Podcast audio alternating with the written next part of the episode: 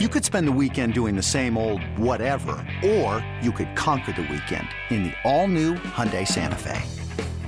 Visit HyundaiUSA.com for more details. Hyundai, there's joy in every journey.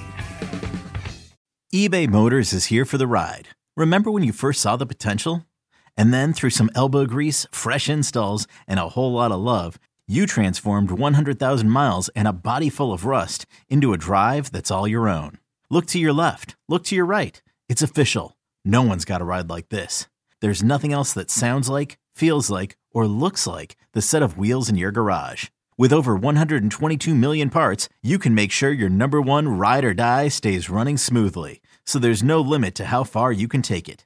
Brake kits, turbochargers, engines, exhaust kits, roof racks, LED headlights, bumpers, whatever your baby needs, eBay Motors has it. And with eBay Guaranteed Fit, it's guaranteed to fit your ride the first time, every time, or your money back. Plus, at these prices, well, you're burning rubber, not cash. Keep your ride or die alive at ebaymotors.com. Eligible items only. Exclusions apply. This episode is brought to you by Progressive Insurance. Whether you love true crime or comedy, celebrity interviews or news, you call the shots on what's in your podcast queue. And guess what? Now you can call them on your auto insurance too with the Name Your Price tool from Progressive.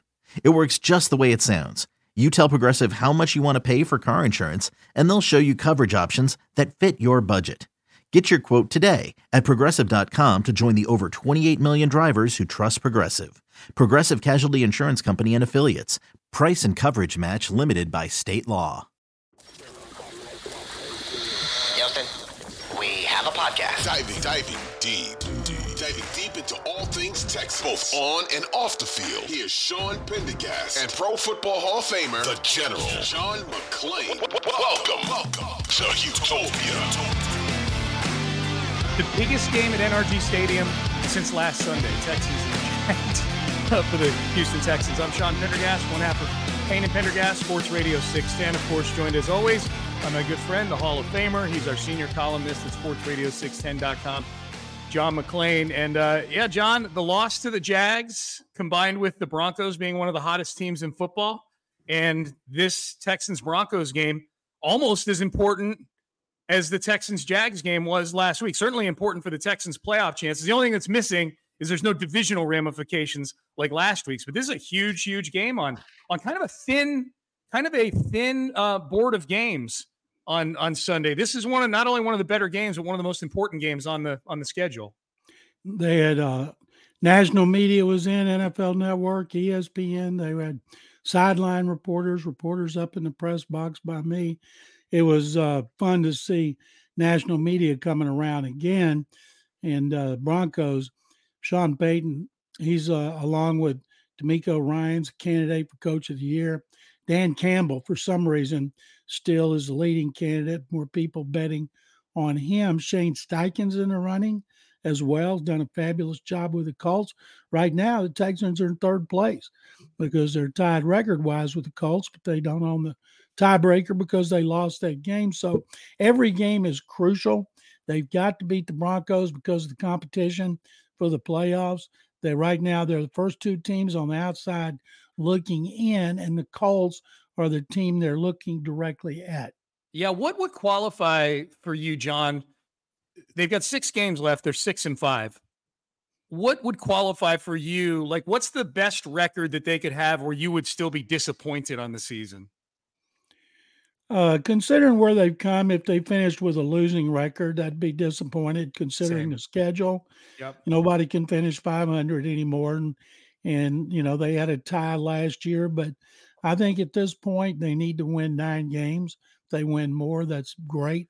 They've already won the number that I said they would win six, and uh, they've showed because it's Stroud they can move the ball and score on anybody. Seven games in a row decided in the last 30 seconds. The one Sunday uh, when Matt Ammendola hit the crossbar, 29 seconds remained. So this team has showed it can play close games, it can win close games, but it also can lose close games. Yeah, they at this point, I think they're just. I feel like they're just somebody that plays to the level of who they're playing against, which is given that they're a better team now, they're that's that's huge progress. You know, if they're if we're still talking next year about six and five and playing down to the level of teams, we'll feel considerably different. But this has been a whole lot of fun.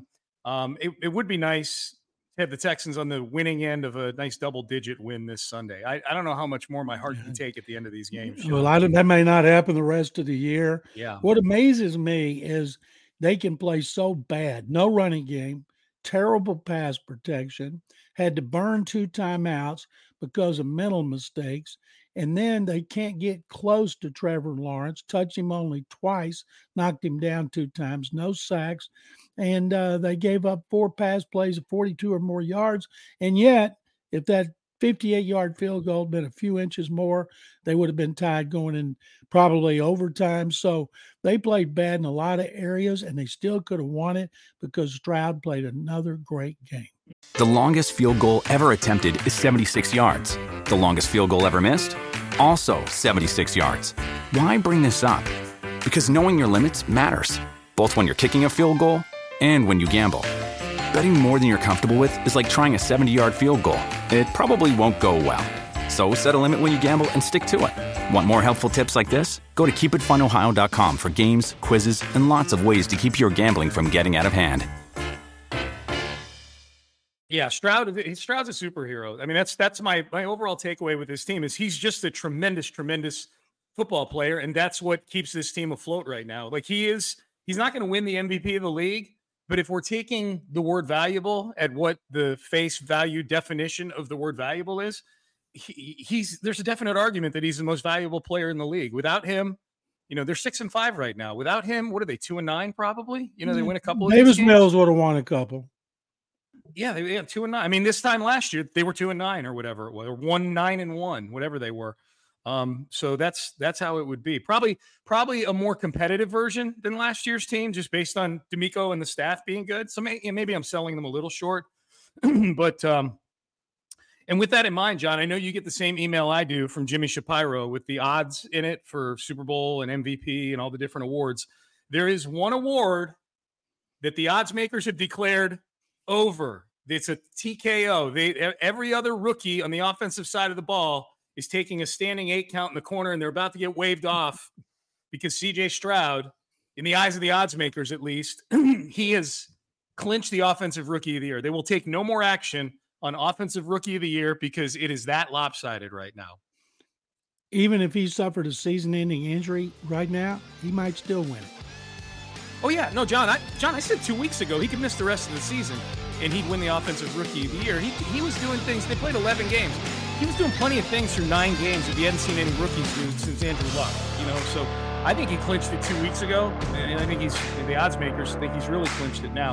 Uh, let's hope we don't have to put that to the test. Let's see him play 17 games, not uh, 11 games, and then a couple series against uh, against Denver.